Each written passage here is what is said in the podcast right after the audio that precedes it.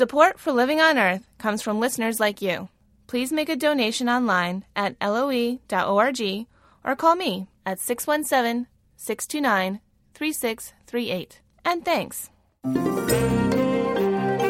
From Public Radio International, this is Living on Earth. I'm Bruce Gellerman. The Bush administration proposes new rules to measure power plant pollution. Critics say the changes would be a bad deal for public health and cleaning the plants would be cheaper. The bottom line is a large plant can cost the public about $700 million a year. Asking them to spend 10 or $15 million a year to put on a scrubber, that seems like a bargain to me. Also, a sweet new deal for sweaty commuters. Pedaling to work on two wheels now gets you a tax break.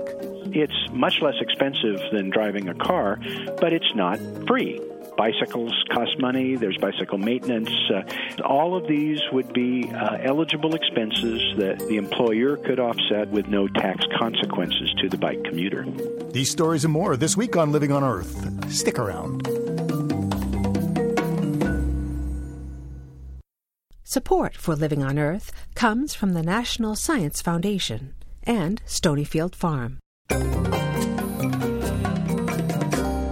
From the Jennifer and Ted Stanley studios in Somerville, Massachusetts, this is Living on Earth. I'm Bruce Gellerman in for Steve Curwood. The Bush administration is set to propose new rules for old power plants that burn coal. The rules are intended to streamline operations, but critics charge they violate the Clean Air Act. One of the leading critics is Eric Schaeffer. Six years ago, Schaeffer was the official at the EPA in charge of enforcing federal environmental laws, but he quit protesting that the Bush administration was preventing him from doing his job. Now Schaeffer is the head of an EPA watchdog group, the Environmental Integrity Project. What the administration wants to do now is basically rewrite the law, change the law here at the last minute, and they would do that by changing the definition of pollution increase.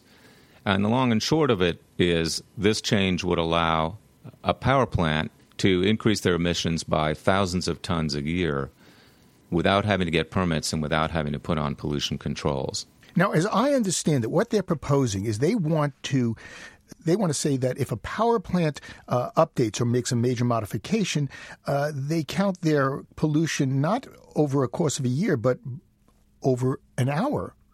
Yeah, and here's why that matters. Let's say I have a car and, and that I drive 50 miles an hour, and that's my normal rate of speed. But I'm, of course, only using it a few hours a day let's say I take the same car and suddenly I'm driving it all the time. Well, I'm going to burn a lot more gasoline, and of course, I'm going to generate more emissions.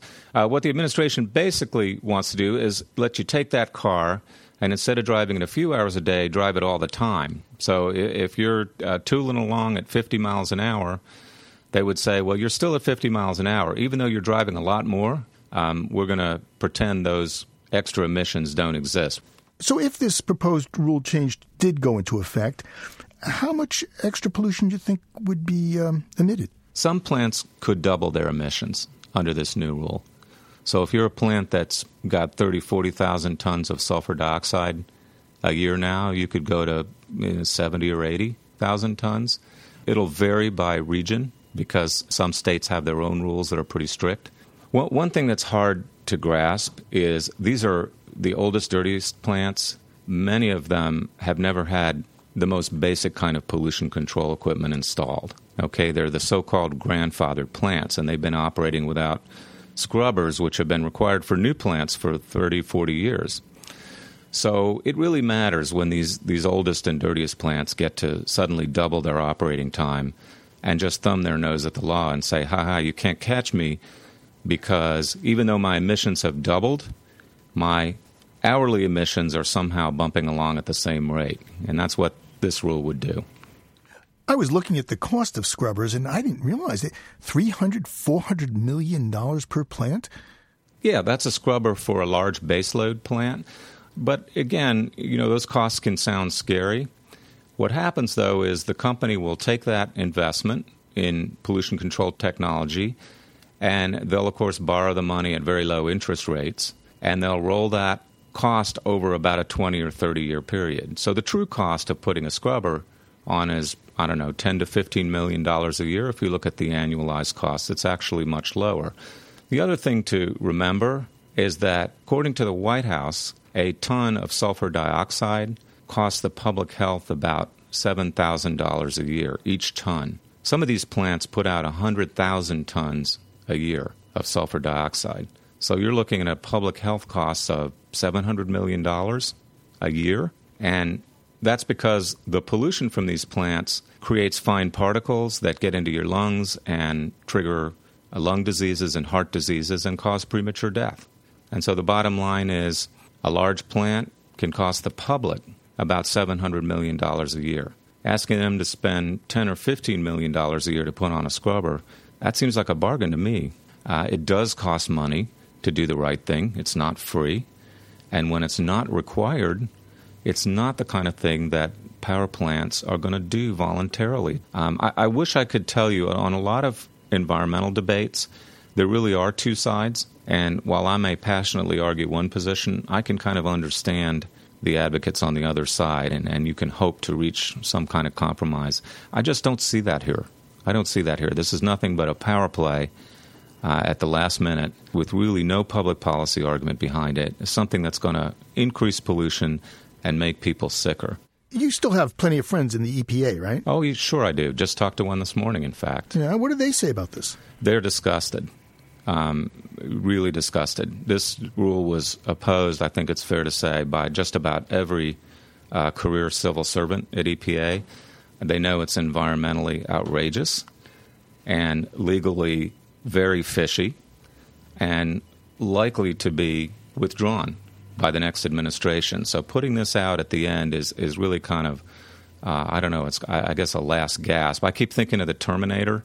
You know the uh, the Bush administration has been taken to court on clean air rollback after clean air rollback, and by and large, the courts have blasted the administration's efforts to weaken the Clean Air Act. And uh, you turn around, and here's one more rule, like crawling over the fence like like one of those robots out of the Terminator. It's like you, you can't do anything to to stop these guys until they're finally out of town. So you mean like uh, hasta la vista, baby? Uh, yeah, that's right. Um, this won't be the only rule they try to get away with. I expect there will be kind of a midnight run of of bad regulations that are on the industry's wish list, and they'll be throwing more of these over the fence uh, in in their last days. But what a way to leave EPA by parking these. Uh, you know these really bad environmental rules on the doorstep of the next administration. What a what a legacy! Eric Schaeffer resigned as the chief of regulatory enforcement at the EPA in 2002. He's now the head of the Environmental Integrity Project.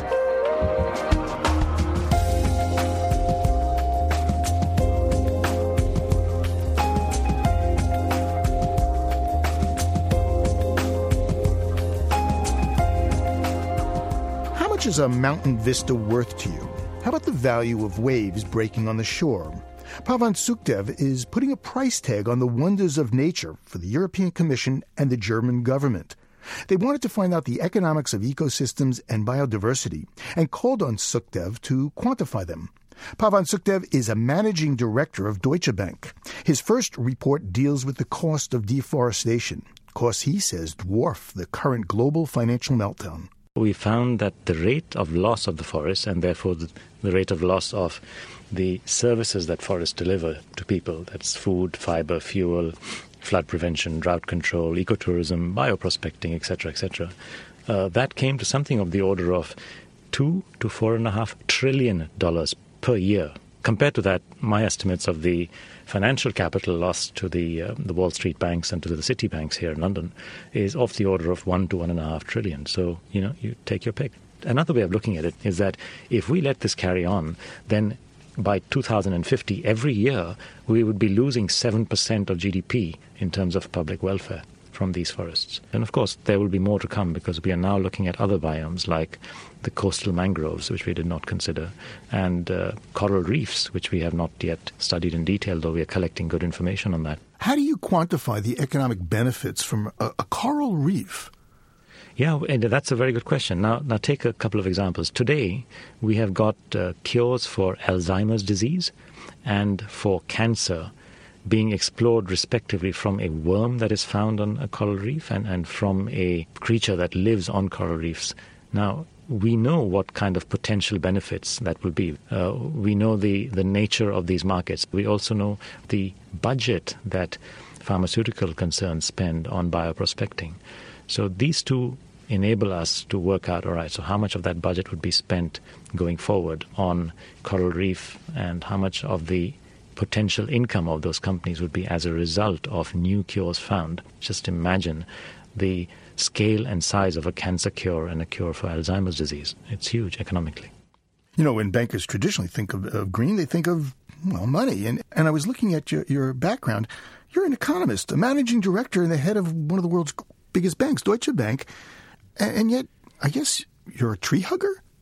I think that's a bit extreme, but I'm certainly. I, you know what? I, I sometimes get asked, how the hell do you reconcile this? You know, how do you how do you sort of reconcile the fact that you have these environmental leanings and at the same time you're a financial markets managing director? Well, you know, are you a capitalist? Are you not? And my response usually is, yep, I'm a total capitalist. But but what I you, you, what I really mean by saying I'm a total capitalist is that I believe in all forms of capital. I believe in financial capital, I believe in human capital, and I believe in natural capital. I don't discriminate one from the other. You'd be amused to hear this. Um, a friend of mine in Singapore, many many years ago, 15 years ago, asked me this very simple question. Look, you're a banker and all that. Tell me, why are some things worth money and some things not? How come that I can watch a sunset for free, and how come I have to pay for a movie? And then I thought and thought about that. I said, this is a deep and fundamental point. There is this aspect of ignoring value when it doesn't transact in markets. And that's the key because you, we have psychologically convinced ourselves that what's valuable is what transacts for money. But very often, what's valuable is other things like friendship and law and order, and education and enjoyment of, of nature and so on. We need to be a bit more holistic in the way we think about these things. Well, I wanted you to put put on your banker's hat again and, yeah, and, sure. and, and, talk money. What is it going to cost to conserve to, to save this this you know natural wealth? It's actually not that much. Now, I'll give you one example. Uh, you know that there are upwards of hundred thousand conservation areas or protected areas, as they're called, and they cover roughly eleven percent of the Earth's landmass. Now, various studies that have been done on conservation areas are giving us the message that we are spending too little on making them effective. In other words, you may call them conservation areas, but the reality is you're still losing density, you're still losing biodiversity. To make them effective, we need to spend something like 40 to 50 billion dollars per annum extra. Okay, now how much is 40 to 50 billion dollars? Well, you know that the current size of the US uh, financial system bailout is 700 billion thereabouts, and that maybe if we add up the bits and pieces in Europe and others, it's about a trillion. So we're talking about a very small, relatively a very small amount of money being spent to secure services which, in utility terms, are worth $5 trillion. It's worth doing simply because the return on investment is so good. Well, Mr. Sukhdev, thank you very much. Appreciate it. Thank you very much indeed. It's been great talking to you. Pavan Sukhdev is a managing director at Deutsche Bank and head of the project The Economics of Ecosystems and Biodiversity.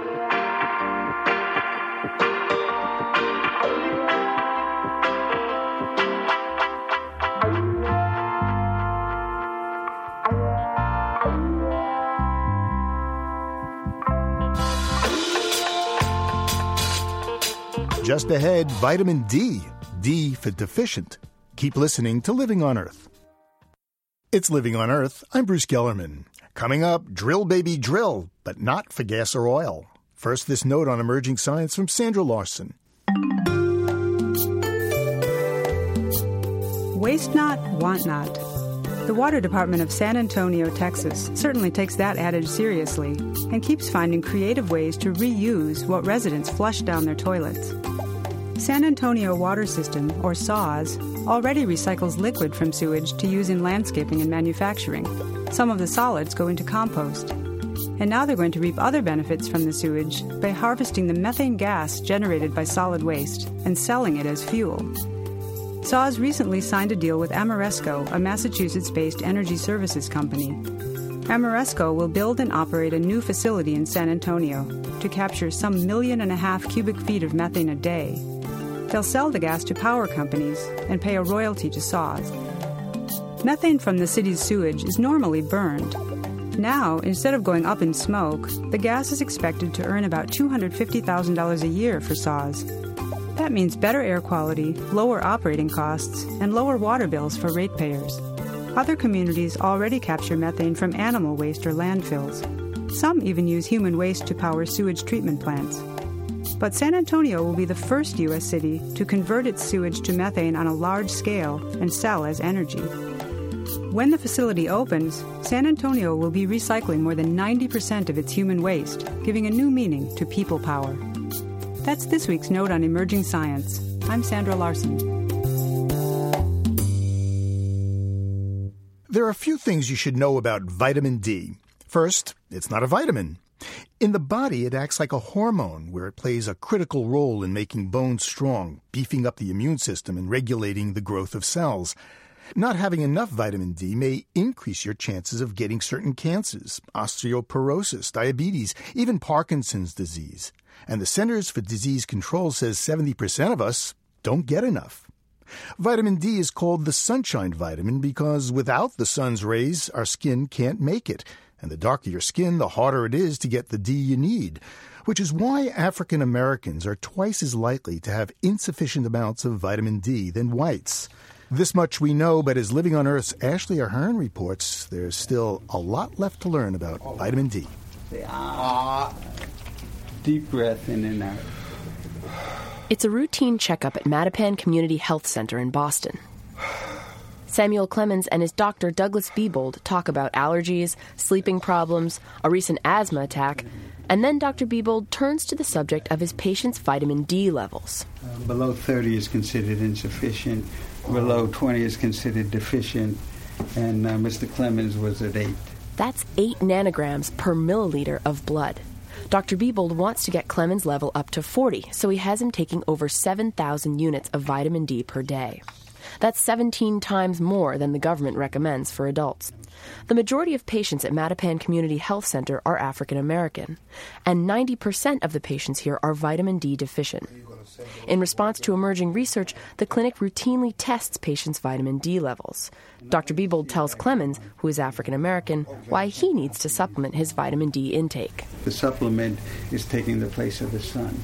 Oh, If we lived in a place where there was stronger uh, sun, then you would be able to make it in your skin. Oh, But since oh, wow. we live uh, uh, in an area where the sun is so weak, Yeah. uh, and because you have melanin in the skin, In which the is a potent sun blocker, we need to replace it Okay. uh, with a supplement. Oh, I never heard it put that way. Okay.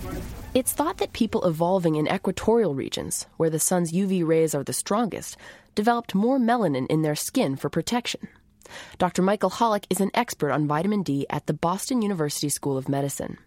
He says in places where the sun's rays are weaker, people with more melanin are at a disadvantage when it comes to getting the vitamin D they need. It's like wearing a sunscreen with a sun protection factor of 15, which reduces your ability to make vitamin D in your skin by 99%. And that's why most African Americans are at extremely high risk of vitamin D deficiency. Holick believes vitamin D deficiency may be associated with the higher rate of cancer among African Americans.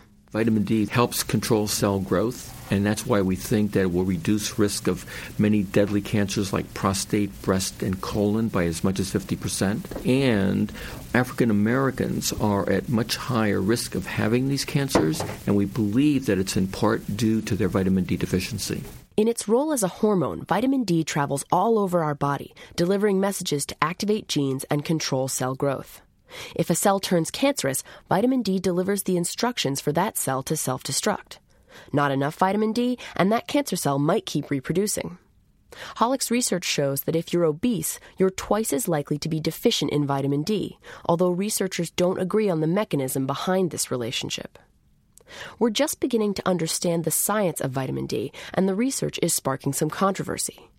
Many doctors say light skinned people need 15 minutes of sun each day to get their vitamin D. But dermatologists are concerned that exposure to sunlight may lead to skin cancer. And Dr. Holick has come under fire for getting 5% of his research funding from a group that represents the indoor tanning industry. There's not a clear consensus on a recommended dose of vitamin D either. Some experts say that adults of all skin colors should take 1,000 units of vitamin D per day, and that some individuals may need more. But the government recommends much less 200 units of vitamin D per day for newborns to teenagers, 400 for adults, and 600 for people over 70. Dr. Mary Frances Picciano is a senior research scientist in the Office of Dietary Supplements at the National Institutes of Health. We don't have a good history of people taking high doses for long periods of time. So I am very fearful of toxicity with all this enthusiasm, quite frankly. The National Academy of Sciences plans to re examine recommended vitamin D levels by 2010. Back at Mattapan Community Health Center, a group of Caribbean immigrants sits in the waiting room. By the end of their first winter in Boston, they're just as deficient in vitamin D as the patients who have lived here all their lives. Dr. Azzie Young is the president of Mattapan Community Health Center. Mattapan has some of the most serious health problems in Boston. And once we learn that vitamin D deficiency is uh, a major um, disease for our community, we were very concerned about getting everybody on board, uh, making sure that all of our patients have a sufficient level of vitamin D. But it's not just the patients that are concerned about vitamin D. As an African American, it's on Dr. Young's mind as well. My doctor said to me that uh, we should take your vitamin D level because uh, African Americans are at high risk for being vitamin D deficient. I had a dismal uh, 12. Yeah, my level was 12 nanograms per milliliter. Now, Dr. Young takes 3,000 units of vitamin D per day. That's about three times what most vitamin D experts recommend. But her levels were so low, that's what it took to bring them up. I'm over 40, yeah. And do you feel different? I feel wonderful. I can bounce out of a chair, I can walk without any problem. And also, I sleep better. It has made a big difference in my life, and I, I've been spreading the word in any kind of way we can. Dr. Young is working to raise awareness about vitamin D deficiency nationwide, and research continues on the specific health benefits of vitamin D. But with more evidence that vitamin D deficiency may be associated with diseases like cancer, type 2 diabetes, and Parkinson's, it's clear that people need to take vitamin D supplements. Just how much we need to take is an open research question. For Living on Earth, I'm Ashley Ahern in Mattapan, Massachusetts.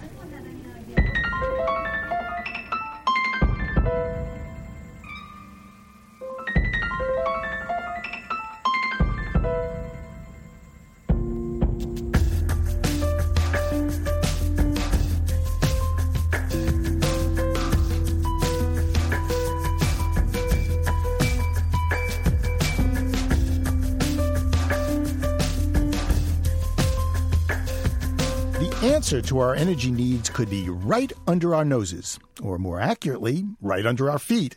It's geothermal energy, and advocates say by mining the Earth's heat, we can release a virtually inexhaustible supply of clean power, which requires no fossil fuels, produces little in the way of greenhouse gases, and can generate electricity about as cheaply as burning coal. It's simple. Drill a hole in a hotspot and tap the heated water and steam that comes out.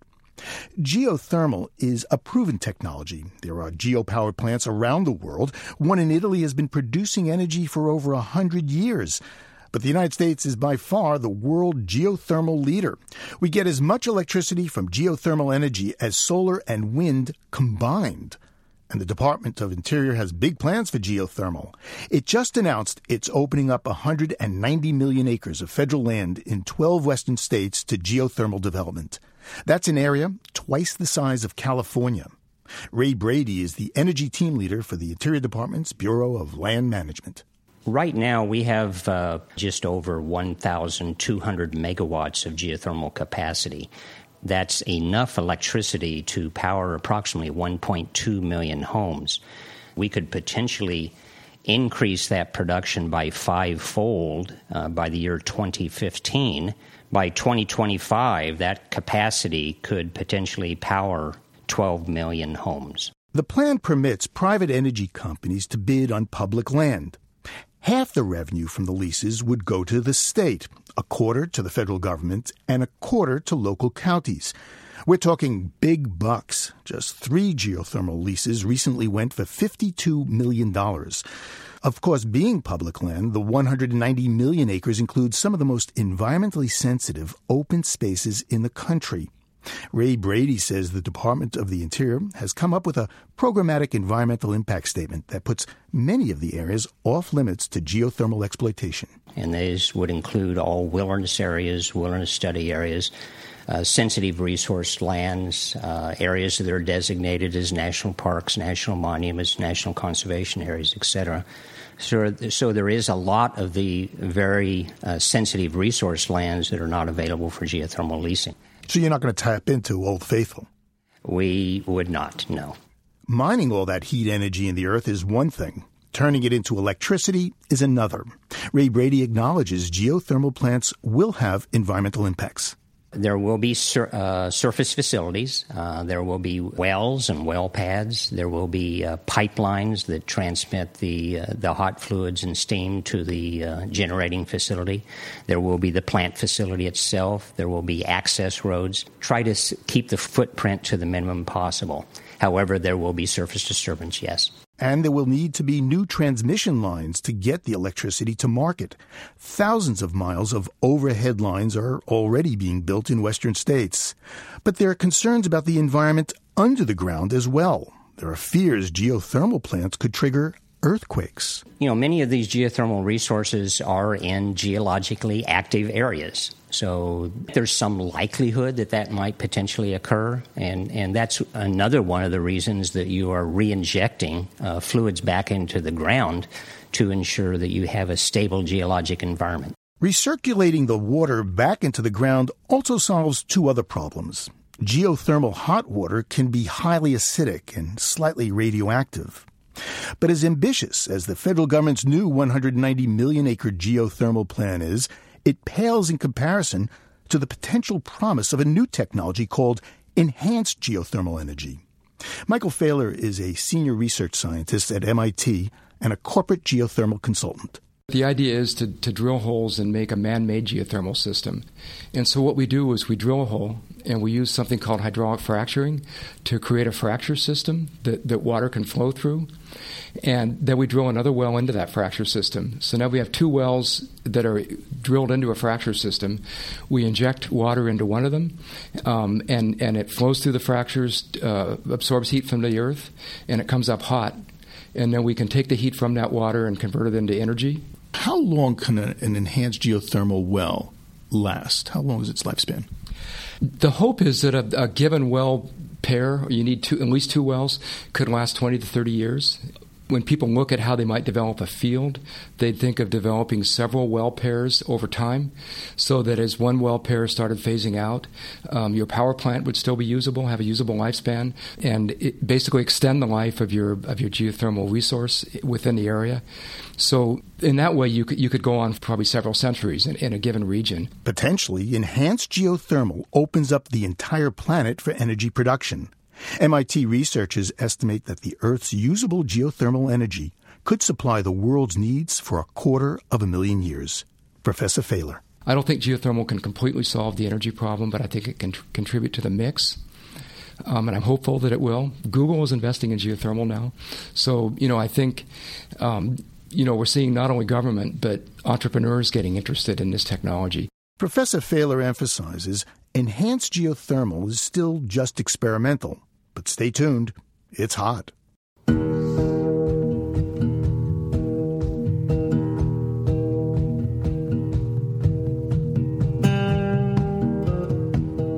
Among the Earth's geothermal sweet spots are areas where volcanic activity is high.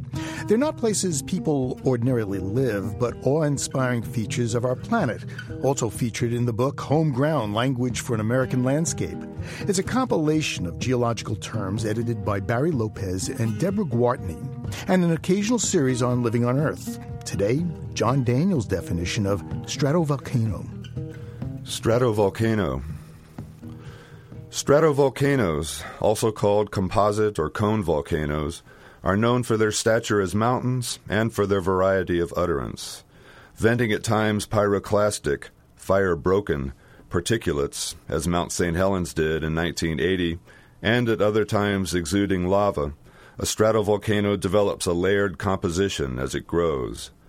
The steeply bedded ash and cinders of its pyroclastic explosions tend to give it a conical form, while its gentler expressions of lava provide structural stability. All the major Pacific Rim volcanoes are stratovolcanoes. By present measurements, it takes anywhere from roughly 20,000 years, St. Helens, to more than half a million years, Hood and Rainier, to build a stratovolcano of respectable size. Some erupt so exuberantly that they self destruct. Mount Mazama, a 12,000 foot peak in the southern Oregon Cascades, composed of several overlapping volcanoes, emptied its magma chamber and blew off its upper 4,000 feet, 12 cubic miles of rock, in a single day some 6,800 years ago, collapsing into a caldera we call Crater Lake.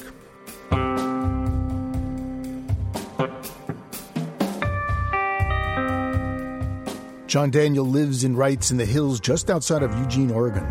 His definition of stratovolcano comes from the book Home Ground Language for an American Landscape, edited by Barry Lopez and Deborah Gwartney.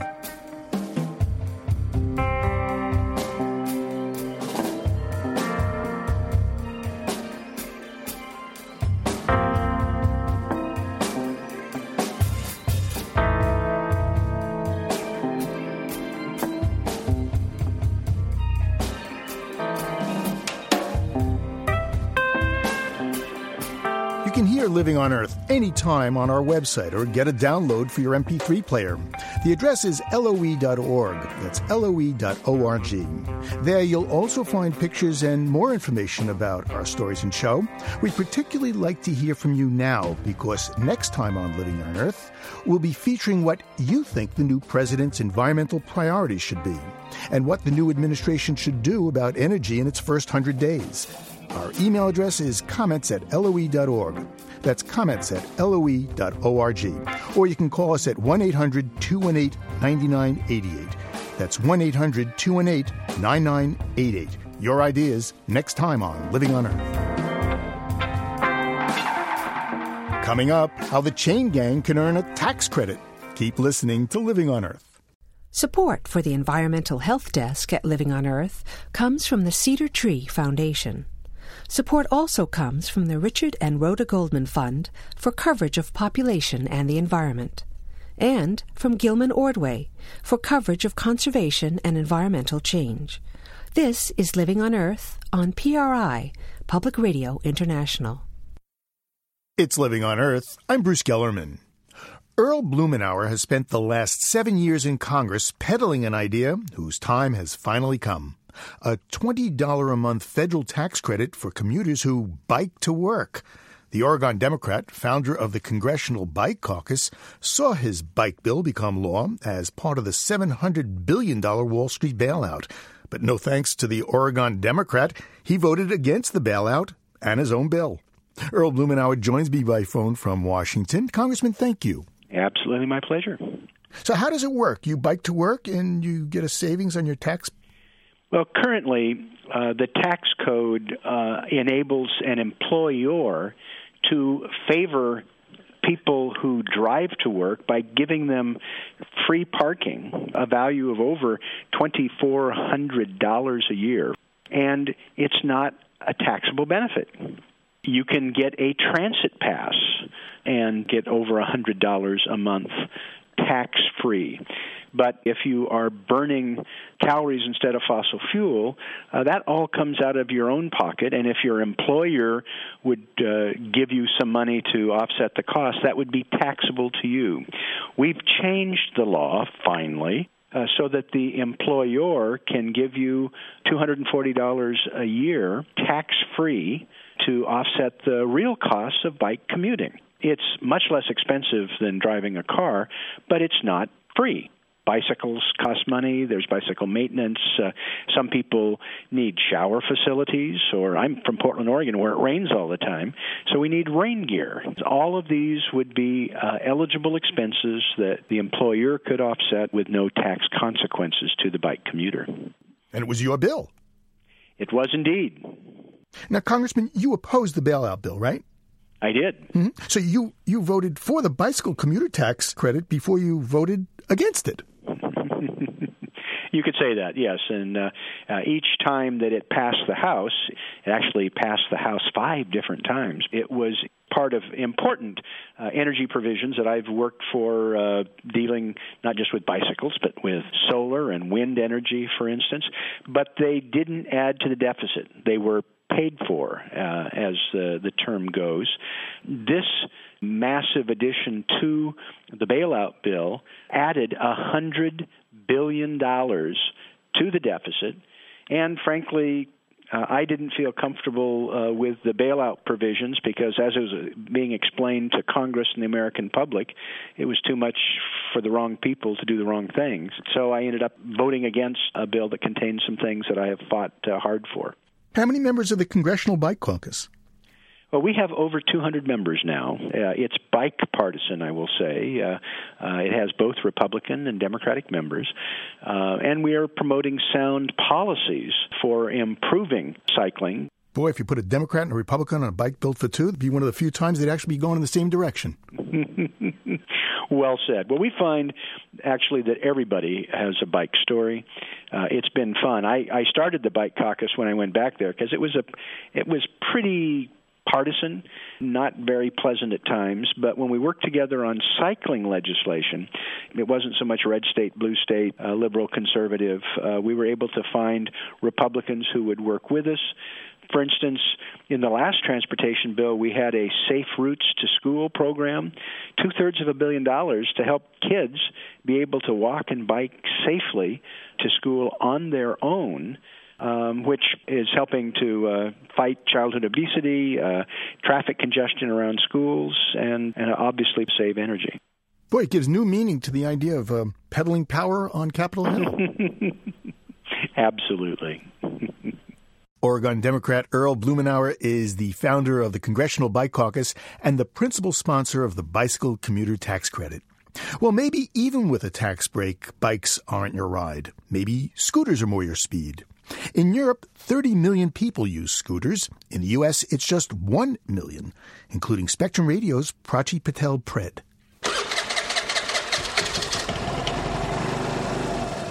My brand new, bright yellow scooter arrived a few months ago. Since then, doing groceries or going to the post office have stopped feeling like chores. I can't wait to strap on my helmet and scoot around town running errands.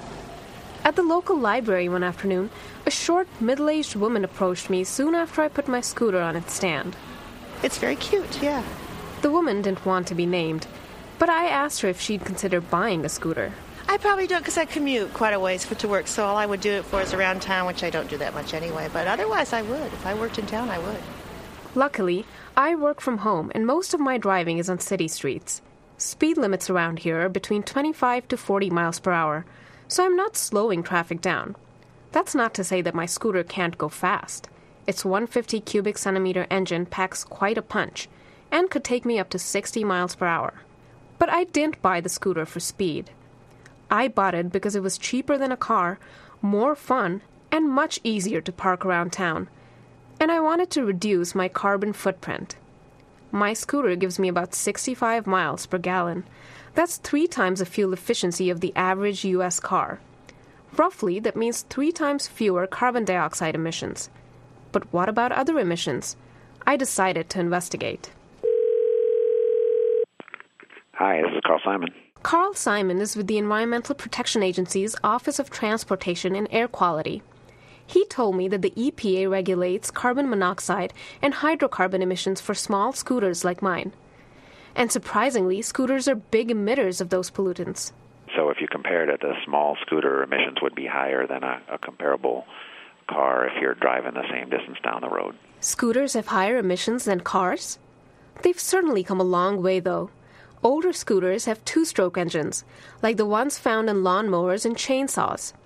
Those machines belch smoke because they burn a small amount of oil along with fuel. Most new scooters have four stroke engines, which are much cleaner. But cars have more room for emissions control technologies, says Simon. You know, you pop the hood of your car and look at your engine and the computer controls and the catalytic converter that's on the car, you get significant amount of controls there. My scooter meets European emission limits, which are stricter than EPA standards. So, just based on those limits, my scooter emits more hydrocarbons but less carbon monoxide than new American cars. That's a relief. I can calculate exactly how much CO2 and carbon monoxide I'm saving by switching to a scooter. And there are other pluses to riding a two wheeler. Easy on gas, most likely more easy on the pocket, adventurous, fun. Back at the library, a young college student agrees that two wheels are the way to go. Nowadays, I really don't want a car, especially my own, because maintenance is high and gas is high. I would want something simple, like a bike or a scooter. I'm certainly paying less for gas these days, but there are other things I can't put a price on the wind in my face and the smiles from strangers. Puttering into the sunset is Prachi Patel Predd. Her report comes to us courtesy of Spectrum Radio, the broadcast edition of IEEE Spectrum, magazine of technology insiders.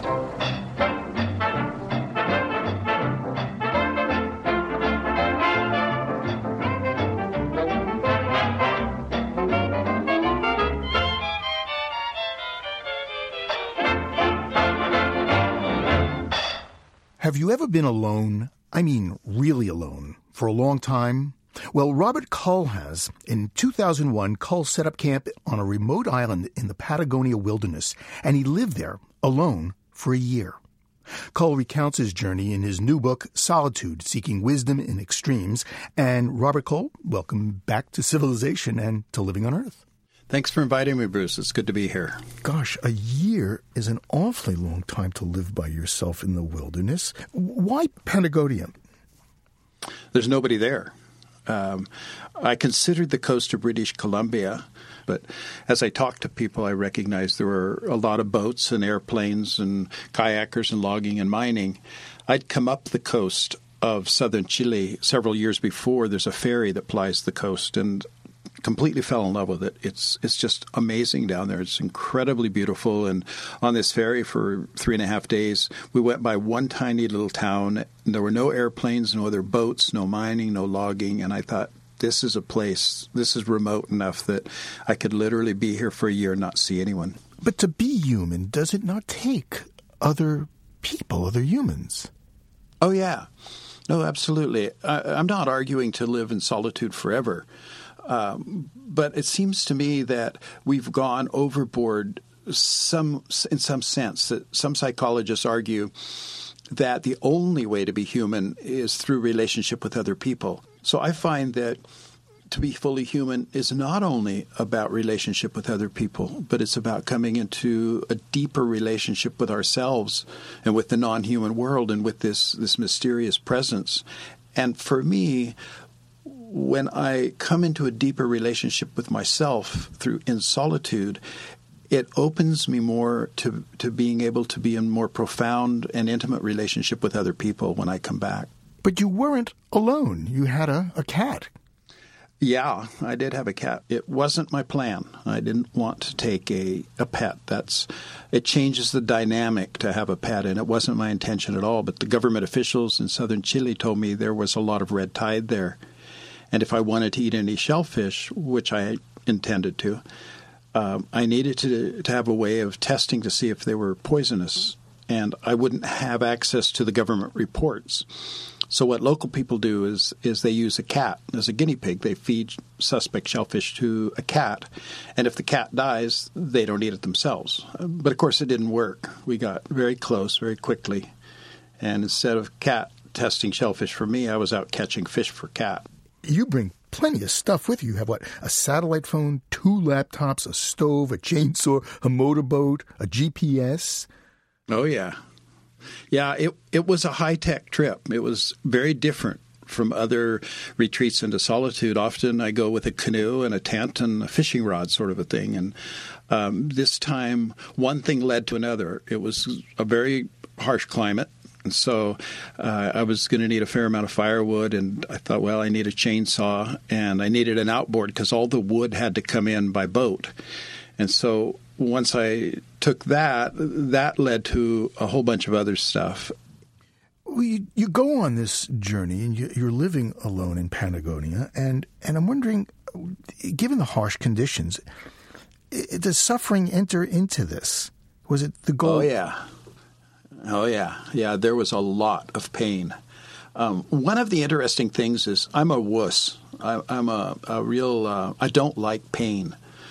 Some people, I know people that just suck it up, and, and but I'm full of, uh, my journal was just so full of whining about oh it's so hard and I hurt and I fell hard a few times and I tore the rotator cuffs in both shoulders and that's a, a, very painful injury. So there were months when I was just in a lot of pain, and I couldn't stop working. I had to, for survival, I had to keep working. And then later on, I there was emotional pain because I started seeing things about myself that I didn't really like. One of the challenges and opportunities of solitude is is this need to face yourself. There are no easy escapes, and so stuff comes up, shadow material that we we normally repress or look away from or avoid, and you're you're kind of face to face with it, and you need to deal with it. So there was a lot of inner rage that came boiling up, a lot of fear, a lot of frustration, depression, and and I had to simply be with that. Another huge part of the the suffering was my expectations. I figured, you know, this notion of going off in, into a, an isolated island that it would be blissful and I'd be filled with joy and light. And there were certainly times of that, but there were also some really dark painful times of feeling completely alienated from the world and that the, the universe was malevolent and out out to destroy me and of the wind was this this actual presence that was intent on my destruction. Did you ever feel like you were going crazy? Yeah, yeah. Um, Did you go crazy? I don't know. I mean, who would notice? There's that kind of kind of feeling, you know. you have to be a little crazy to do something like this, right? So your book is it about me reading it or is it about you writing it? It's about us journeying into solitude together. I didn't want to just describe my own journey into solitude, but to invite readers to come there with me and also to invite readers to reflect on their own lives wherever they're living because I don't think uh, it's a particularly heroic thing to do to go live alone in the wilderness for a year. I think that all our lives are heroic. If we live fully wherever we are, whether it's raising kids or going to work, that's an incredibly challenging uh, process and it, it takes everything we've got. What we're looking for, we already have. I mean, this is the irony. You know, we keep looking for, for simple answers. We keep looking to spiritual teachers or, or psychologists.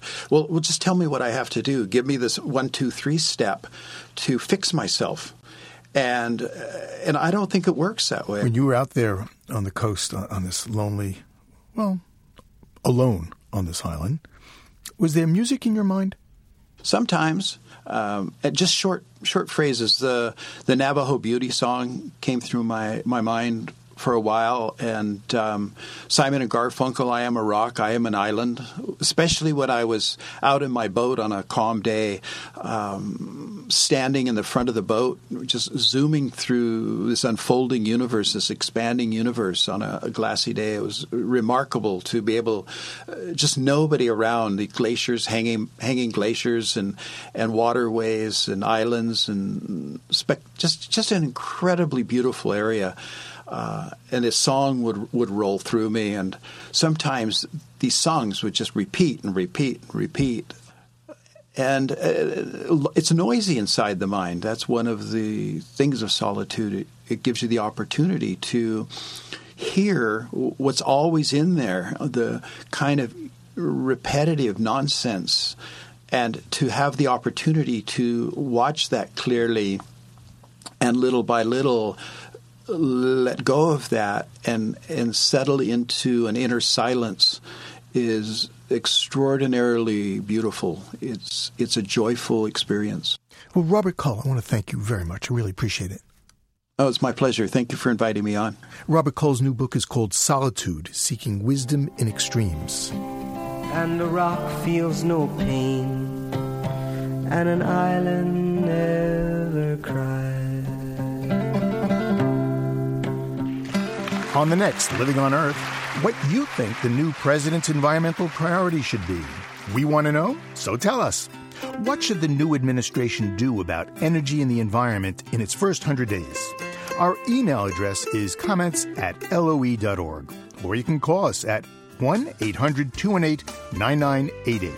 That's comments at loe.org or 1 800 218 9988. We'll feature your ideas next time on Living on Earth.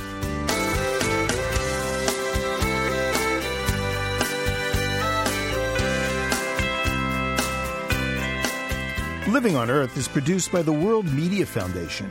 Our crew includes Ashley Ahearn, Bobby Bascomb, Eileen Volinsky, Ingrid Lobet, Helen Palmer, Mitra Taj, and Jeff Young, with help from Sarah Calkins and Marilyn Govoni.